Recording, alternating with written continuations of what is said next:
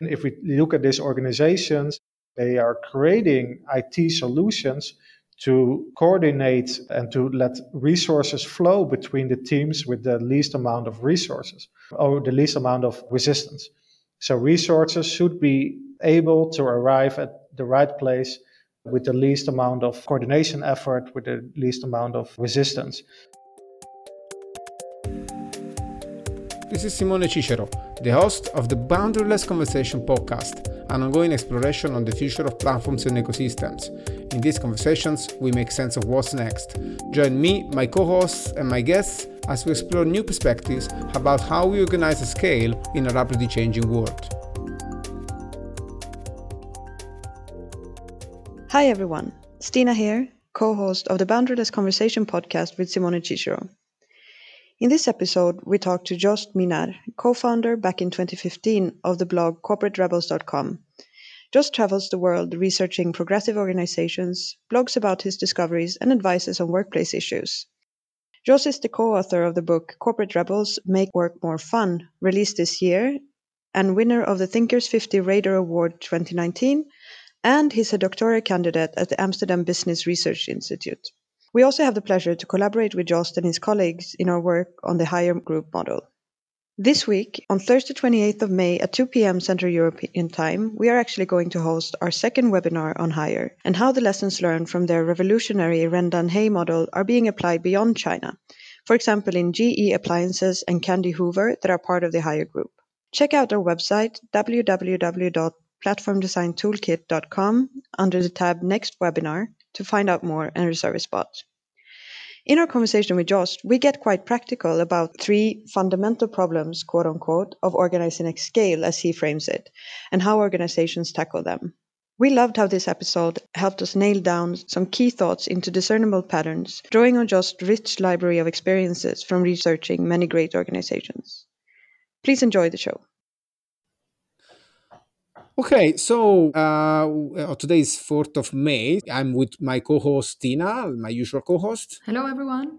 And today we are here with uh, Joost. I hopefully I pronounced it well. And uh, from Corporate Rebels, uh, Joost, uh, good morning. Good morning, Simone.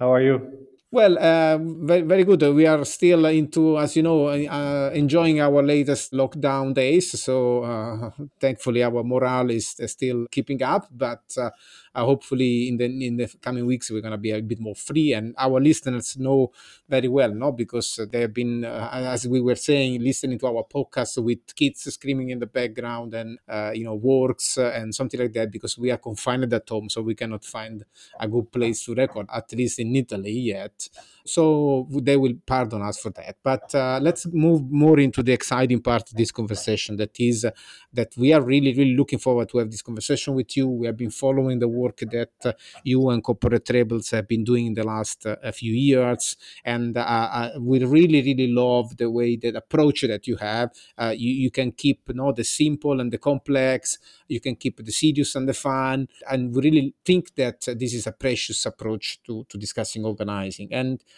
I, am sure we have lots of ground to cover together but as a starting point uh, I think uh, since this podcast is focused essentially in understanding what does it mean to organize at scale, you know, in this world in, in continuous flow, mm-hmm. uh, let's start maybe from the basics of, of your understanding of what is organizing at scale, or in general, what is organizing.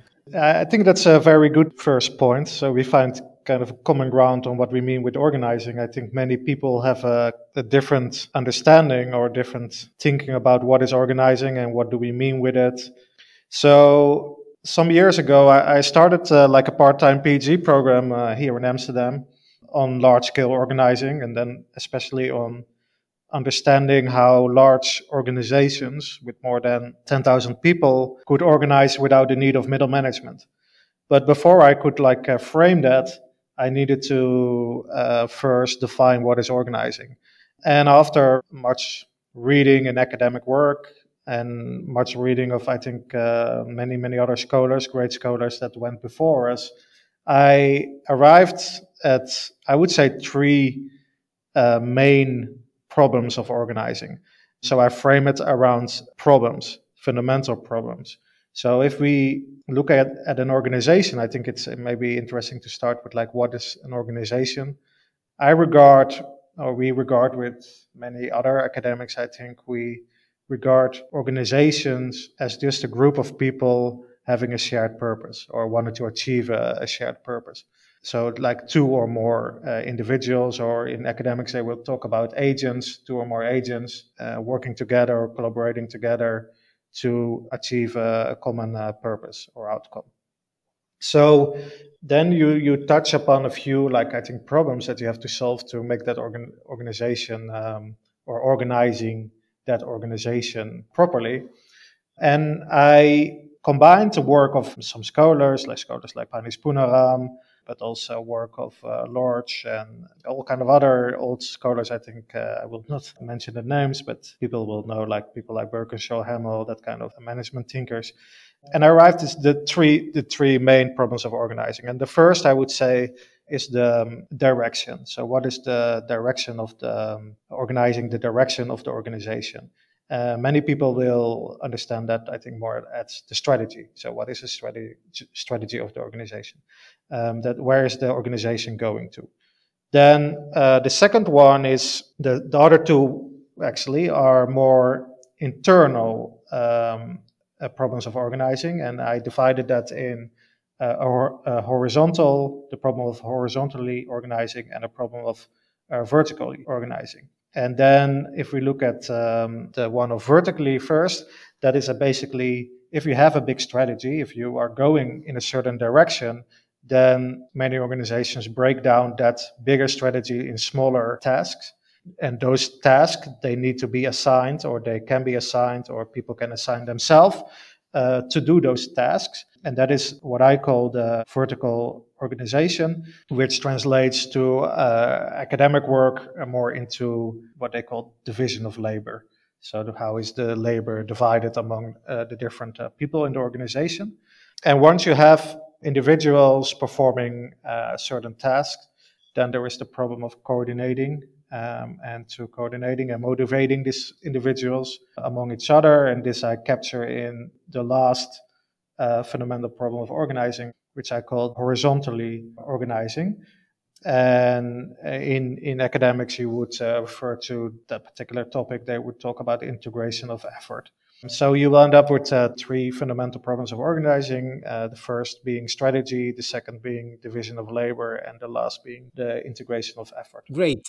And you find yourself in that uh, that definition? Yes, yes, yes. Of course, of course. And uh, and uh, my, my my second question would be, uh, as we explore essentially how these processes happen in, in, in at large scale, no? Because as we shared before this conversation, we, before we started this conversation, mm-hmm. the interesting thing that we also wanted to explore is that uh, evolution between the organization and the age of organizing. You know? So we feel like we are transitioning into something that goes transcends the organization as we know that and uh, uh, move into a more general uh, scale uh, scalable organizing.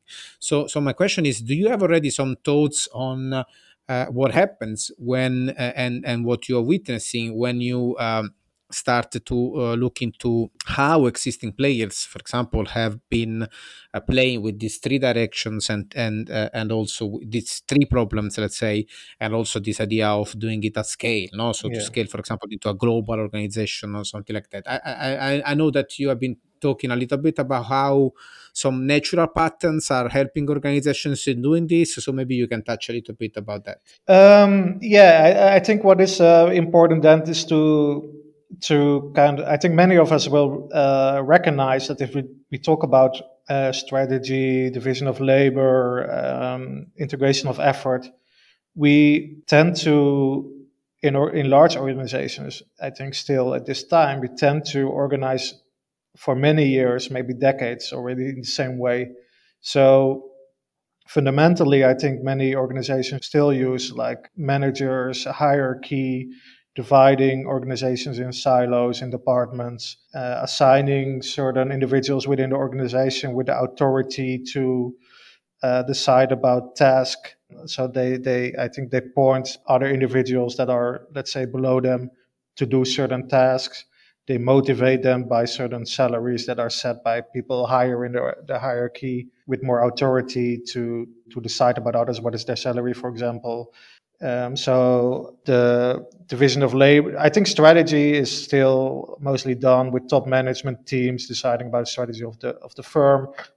The the division of labor is um, very much um, decided by by hierarchy, and integration of effort is often guided by like uh, bureaucracy or by rules and protocols, and uh, all set by people with more authority than others in the organization. I think this is this must be a common vision to many of your listeners and to many of the people in the world nowadays.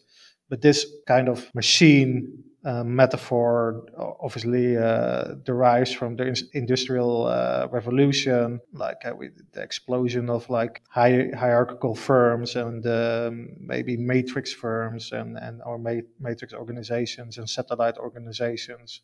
I think many of us are familiar with that.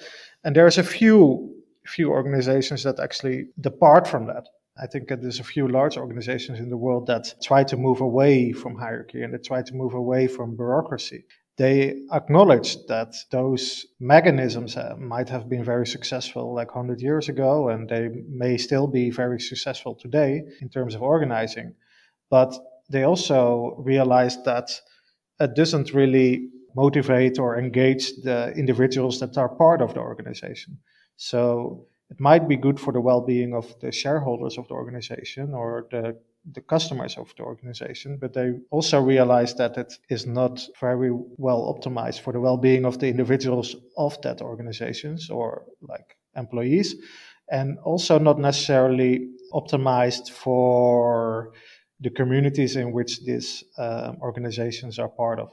So, with our adventure of, uh, of corporate rebels, we have visited many organizations around the world.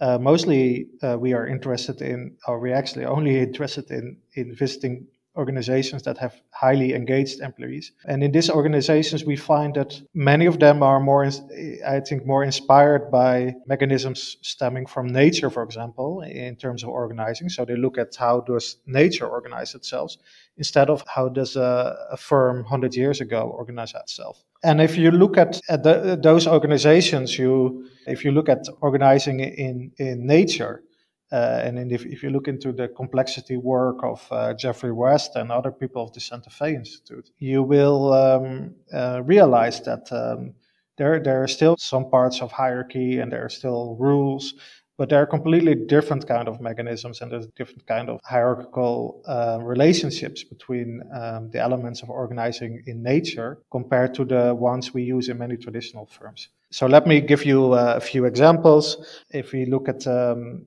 the common work we do, for example, um, on this Chinese firm Haier, we see that they have been transformed uh, very much away from the traditional hierarchy in the last like 15 years. And they have organized like um, 70,000 or 80,000 people into 4,000 little teams that uh, teams or, or, what they call micro enterprises that have maybe in their team still like a small hierarchy, like they're still leader in the team and there's still top management in the firm, but it's completely broken up. So the big hierarchy is broken up in small parts, in small building blocks, just as your uh, body is built up of cells, of building blocks, and how um, a plant is built up by building blocks. And we don't only find Haier, but there is also the Dutch healthcare organization Buurtzorg, which is like an organization of 15,000 nurses, 1,000 teams of around 10 people. There is no middle manager to be found in that organization. Um, and there's there's some other interesting organizations that um, that manage to scale or they are managed to organize on a large scale without the need of traditional middle management, uh, without the need of traditional bureaucratic rules and procedures and like uh, rules and uh, protocols and, and that kind of things that many organizations are still using today. Many traditional organizations are still using today. Uh, thank you so much. I would love to follow up a bit on. Uh, I mean, you you have visited a lot of companies in your research, and you had identified in your book, I think, eight trends that you have seen um, yeah. resonate with these different. And I, I, when you were talking, I was just uh, thinking about this. You know, moving from a profit as the only purpose towards more sort of value based and, and a purpose oriented organization. So have you seen that these two go together somehow? That, you know, is the hierarchical structure itself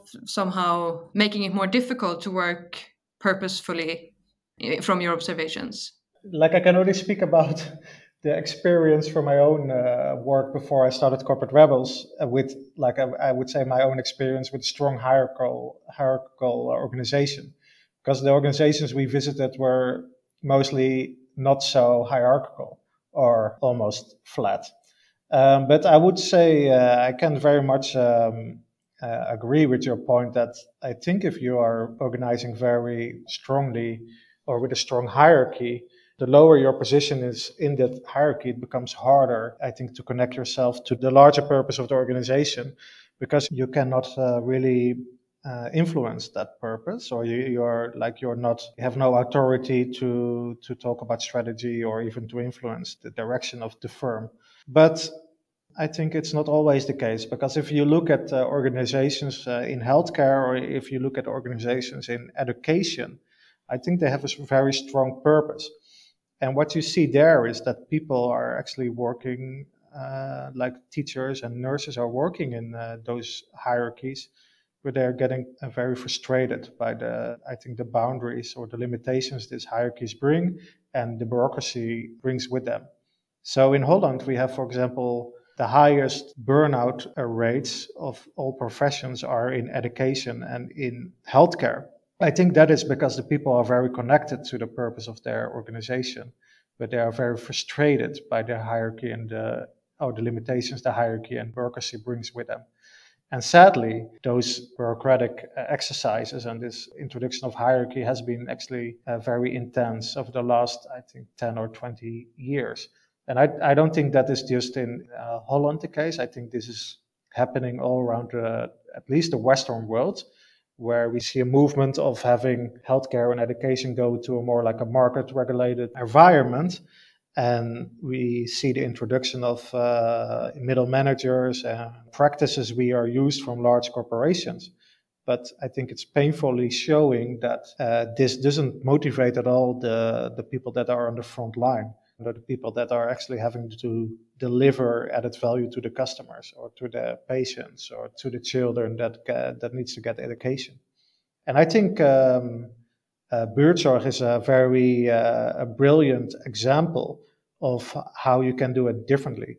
I think Buurtzorg is founded based on that frustration with the limitations of hierarchy and bureaucracy in traditional healthcare organizations in, in Holland. So Buurtzorg's founder, Jos de Blok, he was a nurse himself. He moved up on the ranks of a traditional healthcare organization, but he uh, experienced day by day the frustration that came with uh, strong hierarchy and strong bureaucracies. So one day he just quit his job at traditional healthcare organization and he started his own healthcare organization with um, with a purpose to bring the best possible care to the to the patients. And if you your purpose is to bring the best possible care to the patient, then they believe there is no need of hierarchy and there is no need of bureaucracy. Yeah, very well explained. I think it's the. I, I mean, I've, my background is I've I've come from. I worked in several different UN organizations, and mm-hmm. it definitely resonates that it's it's hard to see the purpose, even if from the beginning maybe you you join a certain organization or a certain profession because you're value driven or purpose, and that's where the link between the purpose and having a flatter organization probably becomes very very key. Yeah. Yeah and i yeah i agree on that point but it, it doesn't it is a different way of organizing and it's, it's not necessarily like an easier way of organizing. To give you like kind of an, an example how of how that is different. So in a traditional healthcare organization a nurse in holland typically would get like uh, her planning would be made by somebody in the planning department and he or she will receive like at the front line just the planning that is made by somebody else. And and on this planning it will say you have like five minutes to treat this patient here you have 10 minutes or you have one hour to treat that patient there and patient three is somewhere else. And as a as a patient you will then receive maybe every day a different uh, nurse taking care of you because that planning is done by somebody in the planning department that is not at all familiar with the front line most of the time in Buurtzorg, they say we just make one team responsible for its own region and in that region that those 10 people 10, all need to be nurses and they will uh, treat their clients uh, but they also need to make their own planning. They also need to recruit their own team members. They also have to fire their own team members. They have to find their own accommodation. Um, they uh, need to be profitable. They need to have a certain productivity rate. So they basically act as like small entrepreneurial team within their within their region. And if they need help, they can ask that from the headquarter. But in essence, they need to run their own little team in their uh, region, which is a completely different way of organizing than uh, I think many traditional firms uh, nowadays uh, do. They want to have entrepreneurship in their organization, but they don't give their people or their individuals any uh, mechanisms or any stimulation to be entrepreneurial. I think it's the opposite. You just get assigned tasks that you need to do, and there will be somebody else telling you if you did that correctly or not. So, so I have a fairly long reflection to share. Uh, I mm-hmm. hope it will make sense, you know, because I, think uh, I want to offer a further step in the conversation we are having. Yeah.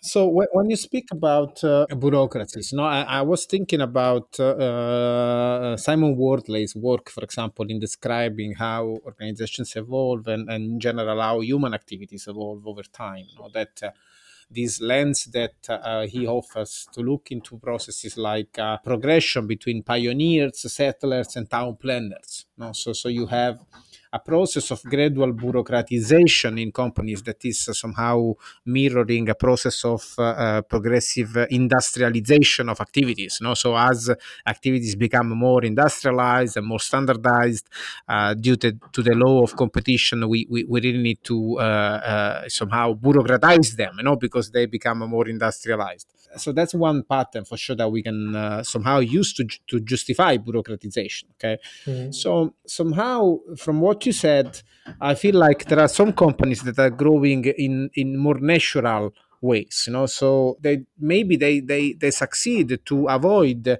to express this pattern of uh, domination that somehow it's embedded in this idea of industrializing you know? so so to to grow an organization bigger and and uh, and organize better you know? because we can so we can produce more and therefore we can consume more for example of the environment you know?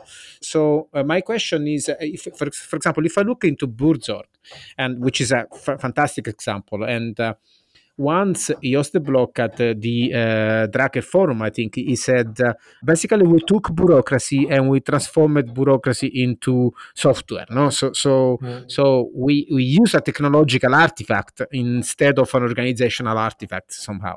Mm. So my, my my question is, in this transition, let's say uh, towards this new type of organization, uh, are, are, we are we uh, missing the point? so so if, because if I think about Amazon. No? Amazon is an excellent example of a company that has transformed bureaucracy into software somehow. No? They actually arrived to to describe the interface between teams as an API, no? so something like that. Mm. So, so my question is, in your experience, where these organizations uh, migrate and embrace different ways of scaling up more naturally or more uh, entrepreneurially driven, uh, do they also change their cultural and, and epistemic frame towards uh, the world and uh, mm. the, the reason, their purpose, let's say, in, in, in the in in the participation to the social and economic activity? Yes, I think I think they are very much um, founded from a purpose that they want to bring added value to to the customer, but also to their own employees and to the community. So they want to be they want to be to have the best of what is the best for the community. If you look at least at, at Buurtzorg and there are some other organizations that are following in their that path. But I think we we I agree with you on the bureaucracy and on the the fact that uh, there is still some kind of coordination uh, needed to if you, if you remove like uh, uh hierarchical uh, levels and if you remove like traditional bureaucratic rules and procedures. You need some something else uh, in place to keep organizing at least in an efficient way. So you need to to have something in place not to arrive in chaos. Let's frame it this way. I think that's the major the major enabler that technology then like technology platforms that these organizations can now scale to such sizes So if we look, if we take a step back, or we stay, or we take a step more abstract, and we look at the the work of uh, Geoffrey West, and I, I, think he wrote like a, quite a brilliant book. It's called Scale. In his book, and but also in some academic papers, he shows that if an organization or if an organism grows, it basically follows three fundamental uh, rules. And those rules are like the first one is that um, if you have a, a, space, the organism that uh, needs to grow needs to fill that space completely to, to reach every part of the space with resources. So that is the number one rule. And I, I would I would stick that almost to like a strategy. Like uh, what is the space you want to fill? So that is the purpose. Like, what is the space you want to fill your organization with? Like, what do you want to bring to the world? The second uh, rule, or like yeah, the second rule, then is like if you fill the space, you, the organisms they fill the space and the uh, with like this kind. I think you have already seen these pictures from from the internet. This kind of a branching, kind of a fractal structures. Like if you look at a tree, you see like the tree is like completely space filling. But if you look at uh, organisms in detail, you see that like the end part of all organisms are the same size. So the building blocks that need to fill the space, these building blocks that we touch the space or that are having interaction with the borders of the organization with uh, what that's interacting with something else the, all those building blocks are the same size. Um, and that's exactly what you see in Buurtzorg as well. Like all the teams, the thousand teams, they are space filling in Holland because they need to uh, they need to take care of patients all around Holland. And you see like all the teams being distributed quite nicely within Holland. And all these teams are not bigger than 12 persons, which is a clear rule from the organization set by top management. So this is a clear rule. This is you could argue this is part of bureaucracy.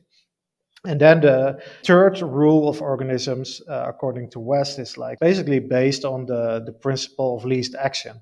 And the principle of least, least action you can find in almost every physical or chemical um, equation or in chemical like uh, principle, more phys- physical principle. It's like if you look at water, water will always try to find a way down the mountain that is the way of the least resistance. So if we look at these organizations and if we look at Buurtzorg, they are creating IT solutions to coordinate and to let resources flow between the teams with the least amount of resources uh, or the least amount of uh, resistance. So resources should be able to arrive at the right place uh, with the least amount of coordination effort, with the least amount of uh, resistance.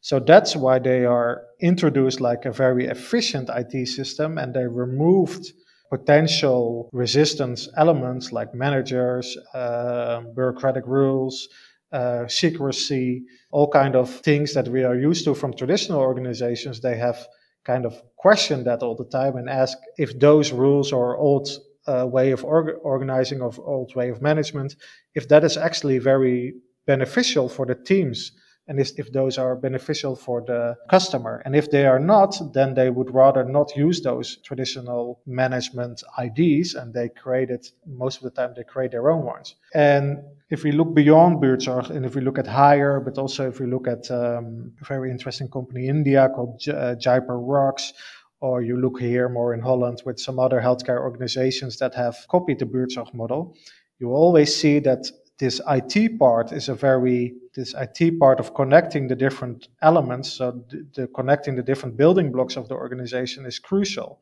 I think it's crucial because I think this IT system enables teams to perform the tasks that are normally being traditionally being uh, performed by middle management, like think about things like coordination between different teams, uh, think about doing performance management, doing things about uh, hiring, firing, seeing how your production levels are, uh, think about communicating with other teams, but also communicating with top management.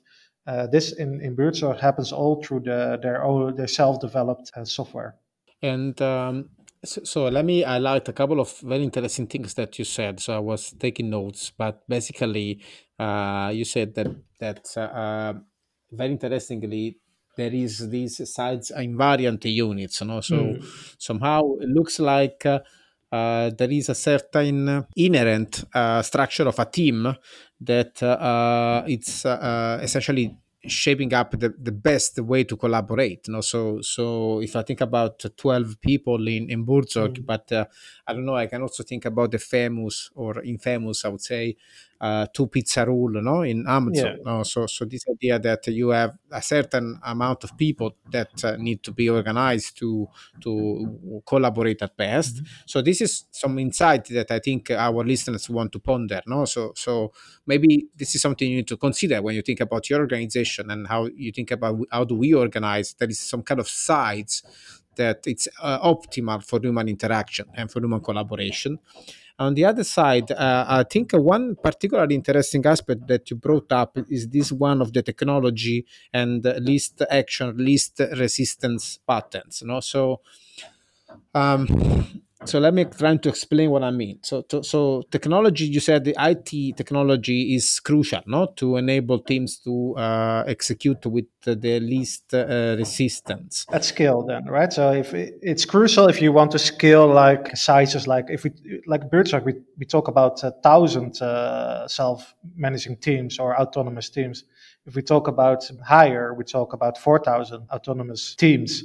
So, like at the small scale, if we talk about uh, maybe 10 teams or 100 teams, I, I, believe you can do without technology. But at that scale, I think technology, yes, is crucial. And uh, my reflection was that uh, uh for sure it's hard to say, you know, it's a problem if Buurtzorg scales, you know, because uh, it's recognized as a caring organization that provides such an important service mm. and so on. But many people have, so, for example, I have raised uh, uh, concerns on large technological providers like Amazon. Mm. To scale so fast, know, to conquer so much of the work of the world, you know that there is this way of saying you, you're getting Amazon in, in the US. Know that that when Amazon somehow lands on a new market, it, it somehow conquers it. Know? So, so, so this idea of uh, reducing friction no? Mm. it's an idea that has been uh, uh, uh primar, uh, pri- primary in our uh, all our economical development and social development and social technical development in the last uh, decades no? So so this idea of customer experience for example is somehow reflected into this idea of employee experience and entrepreneurial experience like Haier for example is promoting no? This idea that you can create a new enterprising without frictions no? Because of all these systems that support this creative activity but my question is in your experience, is there any space for reflectivity and uh, uh, somehow to uh, reflect on what the organization is doing? And where are these spaces coming up? Are these spaces coming up in the in the periphery of the organization? Are they coming up in the center of the organization? I, I think uh, just as a closure of this reflection when i, I was at the drucker forum miriam uh, meckel uh, she did a very good inter- reflection no? she said you know all this convenience is fine but uh, when do we put ourselves into inconvenience just because we need to reflect on what we are doing? If it's the right thing to do mm. uh, for us as employees or as an organization. Mm, i think um, what what i what i like about about our research is that we are looking into organizations where employees seem to be very engaged with the work they are doing and I think this should be the prime reason why an organization um, would organize organize differently because they want to create a stimulating, engaging place for people to work. And what we see in in, in companies like um, uh, but also in Jaipur Rugs or in Haier, or there's some others like NER Group in Spain Chobani in uh, I think in uh, in America is also an interesting example. Is that that if you organize in this way, if you organize without uh, uh, middle management, then you will have teams that I think are way more connected with the local community. They're way more connected uh, with the work they are doing. They're may, way more connected with uh, not only the work they are doing and, and the, the added value they bring to the to customers, but I think also they are uh, way more uh, responsible and they are way more knowledgeable about what is their impact on the world. So now I think if you look into traditional hierarchies and bureaucracies, I think there's people doing certain activities uh, while they are not really aware of what those activities what is the impact of those activities to the larger community or to their even their local community. I think we are having a lot of people doing jobs that don't really know what is their like what their company what kind of impact that their company has on the world or where their company is paying tax, for example. I think if we start organizing uh, differently and if we start organizing around like much more autonomous building blocks where individuals that are part of those building blocks need to hire their own people, that need to fire their own people, that need to take care of their local office, for example, that need to take care of their local clients.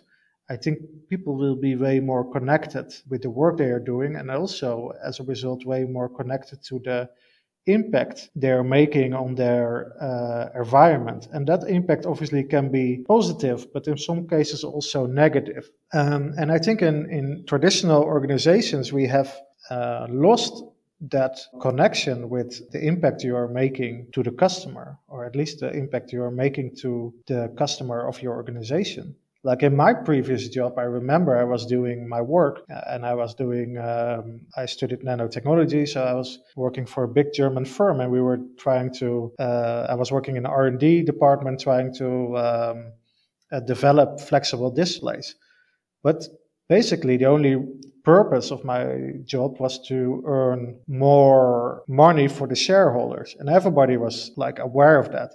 Uh, you worked for um, your paycheck right? You worked for your salary. You didn't, I didn't realize what kind of impact I was making on the world. Or at least I was not at all aware of what kind of impact I was making on my local community or the other teams in the organization. We have completely lost that. And I think we, this kind of new kind of organizations or more flat organizations will bring that responsibility uh, back to the front line. So, so, so basically, I get your point. I think you made also a very interesting example of this bank. No, I was was it a Swedish bank or a Swiss Swiss bank? I don't remember that you. Yeah, Handelsbanken. Yeah, can you just quickly remind this to the listeners? Yeah, so so Handelsbank is, I think, a rather interesting bank. From um, it originates from Sweden. It's a pretty old bank, and they had been in a, a corporate transformation already in the 70s or 80s and they um, they they still have I, I, would say three levels of hierarchy. So it's not comparable to the very flat organizations like Haier and Buurtzorg, which I think has only two levels of hierarchy, like being the teams and a, a top management. In uh, Handelsbanken, they have like a corporate office in Stockholm, but they they have like different countries where they're active. Mostly in Scandinavia and in uh, the UK, uh, in in Holland nowadays but they structure themselves around uh, local branches they are called so the local bank which is are in like uh, cities and towns and those local banks uh, they are very autonomous so they're they're very small they can be they are mostly i think 10 people working in the local bank and they have to take care of their local clients. They are very strong rooted, uh, they're strong connections uh, with the local community. So they before you open a bank account there, or if you are asking for a loan, you will have to go to the local bank. You will speak to the, your local banker, and they will try to understand your local conditions. And in this sense, they are way more responsible, I think, and they are way more uh, aware of who are who their clients are and what they are what they are bring to their clients or what they can offer to their clients. And in this regard, they have been the most safe bank f- for years they're, they're relatively conservative in their banking because they only want to give uh, their local customers the right products.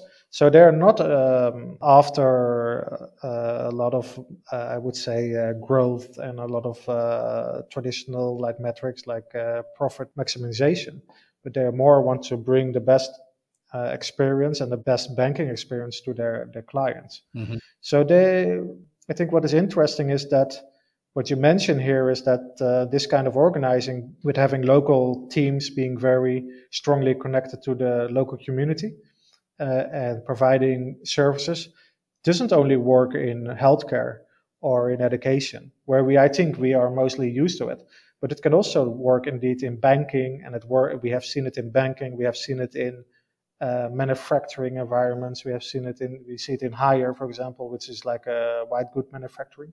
So you, you, you can see it everywhere, and it, uh, it's kind of a universal way of organizing. It's just a completely we just need a completely different mindset to to introduce it so yeah yeah i was chatting with stina on the background basically because uh, it's exciting to see for example this example i think it's really really poignant meaning that uh, normally banks also have these uh, especially these kind of banks i think have these uh, uh, really strong entanglement with their local communities. No, so so it's about giving money to yeah. local initiatives, entrepreneurial initiatives that may generate impacts locally. So it's that's really really interesting. And uh, the question that uh, we would like to explore with you as we enter in this, you know, probably the final part of the uh, conversation, more or less. Um, is uh, uh, what are your feelings and your experience in in, in uh, for example also listening to these companies that are innovating so so broadly? Uh, if uh, the fact that you you embed again a part of your production process into the local con- context so into essentially the community and the landscape what does it mean in terms of driving new organizational models, uh, new organizational artifacts that, for example, may end up in generating incentives for local players that are not part of the organization, but uh, I would say partners mm-hmm. of the organization, uh, how the organization serves these local constituents. So, so in, in, in that case, how the organizational model is asked to transform and to change with new governance models, new communication patterns, uh, new organizational structures that uh, uh, can uh, somehow uh, collect all this potential that is uh, it's existing locally and putting it uh, in service or in collaboration with the organizational purpose. Uh, and so that that's one, one important thing. And I think this is really, really important because if I think about, for example, the main difference between Buurtzorg mm-hmm. and, and, Amazon, I know that we were debating, debating before, is that Amazon is normally dealing with uh, uh processes that are deliberately mm-hmm. disconnected from the local uh, dimension. No, so you, you basically take e-commerce. E-commerce is very fast to to be transformed because it's very easy to unbundle. No, you can unbundle that from reality. Essentially, you can put all the logistics in a big box. You know, where you put all the robots inside and and just you know stuff gets shipped uh, here and there. You can uh, you can do everything online. So it's really detached from the local. While when you speak about Buurtzorg, for example, or this bank, it's very hard to imagine, you know, care to be disentangled by the local, the community, and the landscape. It's very impossible to imagine banking, you know, uh, especially that kind of banking, to be completely disconnected from the local landscape and the community. So, coming back to the question, do you see emerging experiments in creating new organizational models that can engage with these local constituents at a, at a broader extent. Because the question we want to answer i think also with this research is to understand how the organizational form the corporate form is going to evolve to be re-embedded into a, a process of uh, like you know deborah, deborah i don't remember the surname but basically uh, uh, you know this idea of scaling across instead of mm. scaling up you know scaling across through the landscape and through the community. Mm. how is this happening in your experience? Mm, i think it's still in the very um, like infant uh, phase. So we, we see some experiments happening i think in, uh, around the world. I think it's growing. I think there is, there is more and more uh, people interested in it. And I think what we can, what we we saw during now the, the COVID crisis is that many people, I think, realized that maybe we have been a little bit too reliable on global firms that produce on the other side of the world, for example, uh, very necessary healthcare products like uh, masks and uh, disinfection sprays uh, and gels. And we realize now suddenly that uh, we can have big problems if we don't um, manage to organize on the local or produce and, and organize on the local scale anymore. So hopefully this crisis will bring that local initiative back uh, on the agenda instead of um, having this kind of international mindset that everything needs to be uh, outsourced to the cheapest place to manufacture.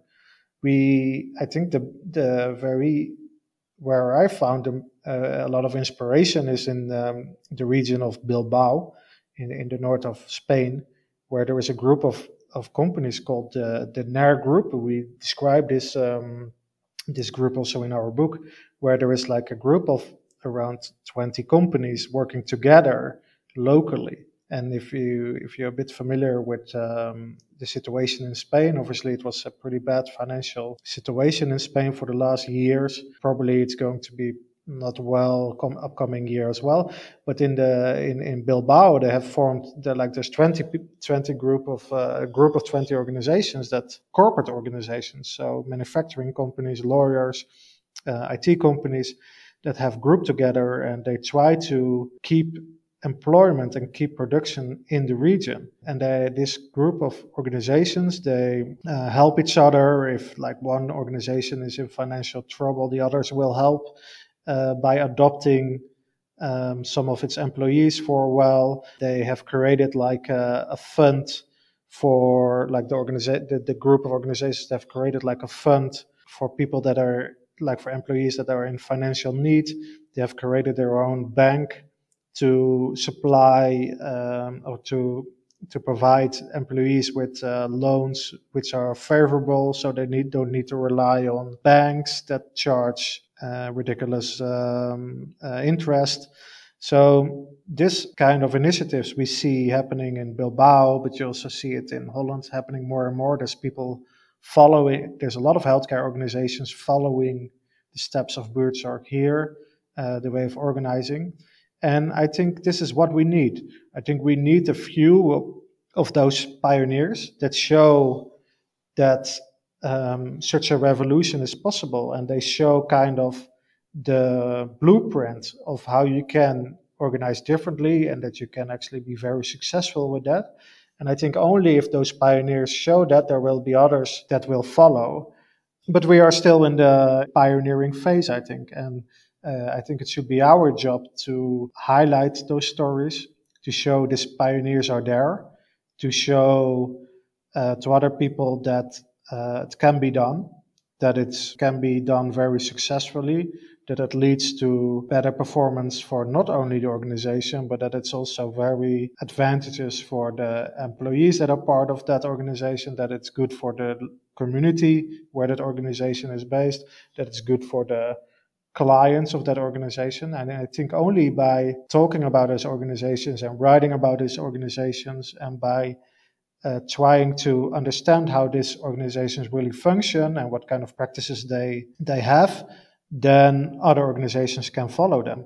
But this will need like a leadership from uh, certain leadership from traditional organizations to go into this direction, and it needs maybe some encouragement from governmental uh, institutions or other institutions to go this way. And and I think as a local community and as a uh, and the community we are part of as citizens, I think we should stimulate our uh, governments and we should stimulate like our not only only governments but for example we we as Europeans I think should stimulate the European Union to invest in in organizations that are good for the for our community and for the world and we should not longer support too much uh, the organizations that are only created for optimizing um, the wealth of their shareholders. And uh, if if you pick into a bit of foresight before we, we move into you know mm-hmm. a last point that we want to ask you, but uh, if you quickly pick into foresight, um, and especially situating yourself in the context we are living now. No, so these uh, raising uh, disruptions and uh, uh, more frequent, let's say, unpredictability to be factored in our economies. Uh, how do you see some of the patterns that you have been witnessing to play out more in long term? Mm, I think I think many organizations will go this way. Uh, I think within 10 years, many organizations will not ha- anymore have a middle management. Uh, they will move into this direction uh, of technology being the platform, taking care of uh, middle management roles. The only question will be like, what will be the reason companies are doing that? Will that will will they do it because they believe that's better for the employees and for the customer, or uh, will they do it because they believe it's better for the financial return of the uh, of the organization? Because if we compare Buurtzorg to Amazon, I think there is a, a, very big difference in what is the purpose of the larger organization. I think only time will tell if this way, this new way of organizing will improve also the life of uh, its individuals and the customer, or that it will be just a new phase in creating a new organizational form that doesn't need any more a certain group of individuals to to manage, but that many people will self-manage themselves in existing uh, authority uh, structures. Got it. Got it. So, so, so that's probably the elephant in the room, not the purpose question. Yeah. Uh, really, that's important uh, to consider together with the organizational evolution part. So, so Stina, you, I know that you wanted to to close with a final reflection. Yeah, I just it really resonated also with the previous conversation that we actually well today is fourth of May and tomorrow we will publish it, but when this goes live, we will already have published uh, our uh, episode with Stowe Boyd, mm-hmm. and he was saying that you know it's it's very important as students mm-hmm. of this transition to to somehow help to push things in the right direction. So I, I just wanted also to acknowledge that even what you all the work that you do, it's very helpful, I think, to many readers to visualize these kind of artifact. That's also Simone was uh, was getting at, and it's something that we we share this mission I think, to try to to somehow illustrate what what we can observe. Um, and the second thing that maybe is more like a, a, final question is that if you see in any way, uh, apart from that role, if there are other things that you are doing with Corporate Rebels that kind of embody the change that you witness and that you might want to see accelerated in into the future. If that is that clear what I mean? You mean if we we practice what we preach? Is that your question? I guess you can you can say that, yeah. Yeah, yeah. We we look. We are a relatively uh, a small company um, compared to the large companies we talked about. But in our organization, yes, we uh, we try to take the best practices, or we not necessarily the best practices, but because I don't don't really like that word, but we uh, take a lot of inspiration from the companies we have visited. So we have um, we all set our own salaries within the company, everybody for himself. Um, we don't really work with hierarchy. Obviously, there's like a natural hierarchy, but nobody will be able to to force somebody else to do something. There is uh, total transparency about everything, about all financials, all like uh, performance, uh, all kind of metrics. There is no secrecy we try to be supportive leaders. Uh, we do, so th- there's a lot of uh, elements we we take and we uh, we draw inspiration from, and we also try to push. Um, so we help a selective group of clients that are really truly interested in this transformation. We try to push them in the right direction. But I think what uh, Simone already mentioned before, uh, it's not easy to go in this direction. It needs to start small, I think, and it needs to have some uh, uh, stimulation to go in the, the right direction. Um, so yes, we we are we are trying to practice what we preach, and I think we are doing a fairly fairly good job. And we write about that. So uh, if you're interested, you can search on a few of our blogs where we share our reflections. And just to give you one example, um, now, obviously, there is uh, this COVID crisis going on, and and people uh, might have uh, uh, uh also people working with us might have some kind of um, fear that they will lose their job. So last week we uh, like we one colleague of mine, she was working still with like a, a temporal contract, and we changed that directly to a fixed contract to make sure she she feel like uh, she feels safe for the upcoming months, and she doesn't need to to worry about her job, and she doesn't need to worry about the circumstances of what COVID might bring uh, to us as a company. Yeah, great. Just a final point, uh, Joost. So, so where uh, you know where is, is your research going, and when people can where people can find your latest research and connect with you? I think is always worth uh, mentioning that. Yeah, my, my research is going. It's it's going now into the empirical. Um, very much in the I was very much in the concept phase before, and now I'm much more in going into an empirical uh, phase. So I have to do a lot of interviews and I have to do a lot of um, data collection. So I'll sp- I will spend the coming uh, year, two years, gathering those data, and then afterwards I will try to publish that uh, on an academic level. But you might know that publishing on the academic level is uh, takes a long time. So I still have one piece of mind being in peer review already for a year, I guess. So it's a better if you're really interested in my thinking, um, or if people are interested in my more like uh, I would say uh, popular management thinking ideas. Or I, I let's say this way: I try to translate my academic work into shorter pieces for uh, our blog. Everything I learn from my academic work, I share on our Corporate Rebels uh, blog so now and then I will share a story. Um, so it would be best if you, if the people that are interested in that um, thoughts that they followed uh, my work on the corporate rebels. I will also publish there when I have uh, something real academic, uh, academically journals convinced that they that that my ideas are worth publishing.